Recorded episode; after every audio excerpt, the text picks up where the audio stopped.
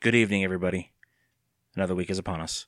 This is another mini episode of this podcast is just okay. My name is Nick Rose, and what we're doing here, um, once every other week, is reading a couple chapters out of one of my favorite books as a kid, Goosebumps. And uh, we are in the middle of Monster Blood, Book Three by R.L. Stine. And last time we left off with chapter 11. So if this is your first episode, stop it here, go back to the mini episodes, and uh, catch the rest of the, uh, the audiobook. Because if you listen to it in succession, you will hear the book in its entirety, uh, chapters 1 through 11. Tonight we're going to go on through chapter 12. So, with that being said, this is not like a normal podcast. We do uh, an episode a week, and then the next week we do a chapter out of the book.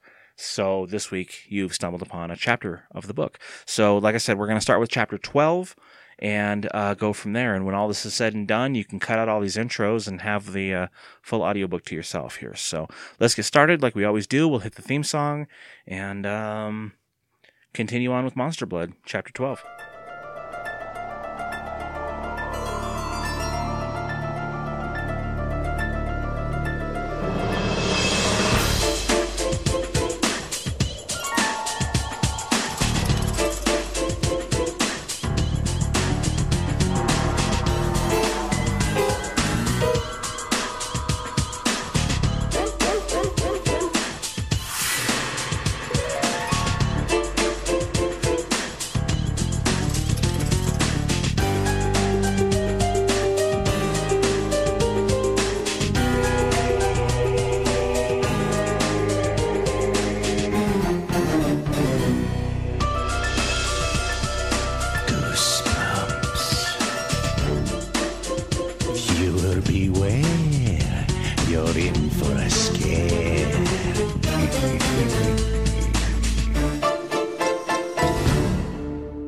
Chapter 12. Huh? Did the top break or something? Evan asked. He took the can from her and examined it. Sure enough, the lid had popped off. The gooey green substance was pushing up out of the can. Evan pulled out a handful of the green gunk. Weird, he exclaimed. It's expanding, he said, squeezing it in his hand. It's definitely growing. I guess so, Andy exclaimed. It grew right out of the can. Hey, it's not cold anymore, Evan said. He balled it up and tossed it to Andy. It's really warm, she agreed. Weird. She tried to toss it back to him, but it stuck to her palm. It's getting sticky, she reported. Are you sure this is the same stuff? Of course, Evan replied. But it wasn't sticky before, remember? she said. He pulled another warm hunk of it from the can. I guess it just changes after the can has been opened. He squeezed the stuff into a ball shape and tossed it to the floor. Look, it stuck to the floor. It didn't bounce. Weird, Andy repeated. Maybe I should throw it in the trash, Evan said, prying the sticky glob from the floor. I mean, what good is it if it doesn't bounce? Hey, no way, Andy said. We gotta see what it does next. A soft mewing sound made them both turn toward the door. Evan was surprised to see Sarabeth standing there, her head cocked, her yellow eyes staring at him. Or was she staring at the glob of monster blood in his hand? That cat looks so intelligent, Andy said. It's as stupid as every other cat, Evan muttered. Look, she wants to play ball with the monster blood. Sorry, cat, Andy said. It doesn't bounce.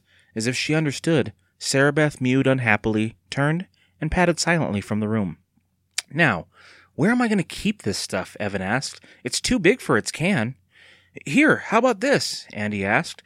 She reached down to a low shelf and came up with an empty coffee can. Yeah, okay. Evan tossed his hunk into the coffee can. Andy squeezed hers into a flat pancake. Look, it isn't glowing the way it used to either, she said, holding the pancake up for Evan to see. But it sure is warm. Almost hot. It's alive! Evan screamed playfully. Run for your life! It's alive! Andy laughed and began to chase Evan, menacing him with the flat green pancake. Come get your monster blood! Come and get it! He dodged away, then grabbed it from her hand. She squeezed it together, balling it up in one hand, then tossed it into the coffee can. They both peered into the can. The green substance filled it up a little more than halfway. Go ahead, taste it, Andy urged, poking the can in his face. I dare you. Huh? No way. I double dare you, Evan said, pushing the coffee can back to her. Double darers have to go first, Andy insisted, grinning. Go ahead. Taste it. Evan made a disgusted face and shook his head. Then he grabbed a big hunk of it and heaved it at Andy. Laughing, she picked it up off the carpet and tossed it at his face. She threw high, and the green glob stuck to the wall. Evan reached for another hunk. They had a messy, hilarious monster blood battle until dinner time. Then, as they tried to clean up, they both heard Trigger through the open window. He was barking loudly out in his pen. Evan reached the window first. The sky was still gray and overcast. Trigger was leaning on the wooden fence, standing on his hind legs, barking his head off. Whoa, Trigger, Evan called. Chill out. Hey, what's with Trigger? Andy asked. Is your dog still growing? He looks so big. Evan's mouth dropped open and he uttered a silent gasp, realizing that Andy was right. Trigger had nearly doubled in size. Chapter 13 Trigger, come back, come back! The big dog continued to run, its giant paws thundering against the concrete. Come back! Evan screamed, running with long, desperate strides, his heart thudding, his legs aching with each step as he tried to catch up with the galloping dog. The night was dark and starless. The street glistened as if it had recently rained. Trigger's paws hit the pavement, each step a loud thunderclap that seemed to echo forever. His giant ears flapped like wings, twin pennants caught on the wind. His big head bobbed up and down, but he didn't look back. Trigger! Trigger! Evan's voice seemed muffled by the gusting wind, pushing back in his face. He tried shouting louder, but no sound came out at all. He knew he had to stop the dog from running away. He had to catch the dog and then get help. Trigger was growing so fast, completely out of control. He was already the size of a pony and getting bigger by the minute. Trigger! Trigger! Stop, boy! Trigger didn't seem to hear him. Evan's voice didn't seem to carry beyond the gusting, swirling wind. And still Evan ran, his chest pounding, every muscle aching, and as he ran, he suddenly realized there were others running too. Two large figures in front of the stampeding dog. Two large figures Evan recognized as they fled at full speed, trying to get away from the onrushing animal. The Beymer twins, Rick and Tony. Trigger was chasing them, Evan suddenly realized. The boys turned a corner onto an even darker street. Trigger followed, bounding after them. Evan continued to run, bringing up the rear of this dark, mysterious parade.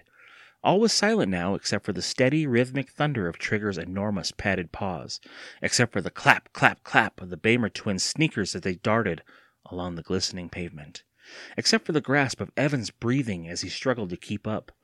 Suddenly, as Evan watched in horror, the dog raised up on his hind legs, he tilted his head to the sky, and let out an ear piercing howl. Not the howl of a dog, a creature howl. And then Trigger's features began to transform. His forehead burst forward and enlarged. His eyes grew wide and round before sinking under the protruding forehead. Fangs slid from his gaping mouth, and as he uttered another howl to the sky, louder and more chilling than the first. He's a monster! A monster! Evan cried and woke up. Woke up from his frightening dream and realized he was in bed in the study upstairs in Kathryn's house. It had all been a dream.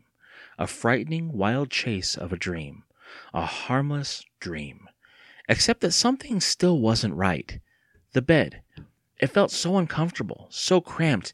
Evan sat up, alert, wide awake now, and stared down at his giant feet his giant hands and realized how tiny the bed seemed beneath him, because he was a giant now, because he had grown so huge, so monstrously huge, and when he saw how big he had become, he opened his mouth wide and began to scream.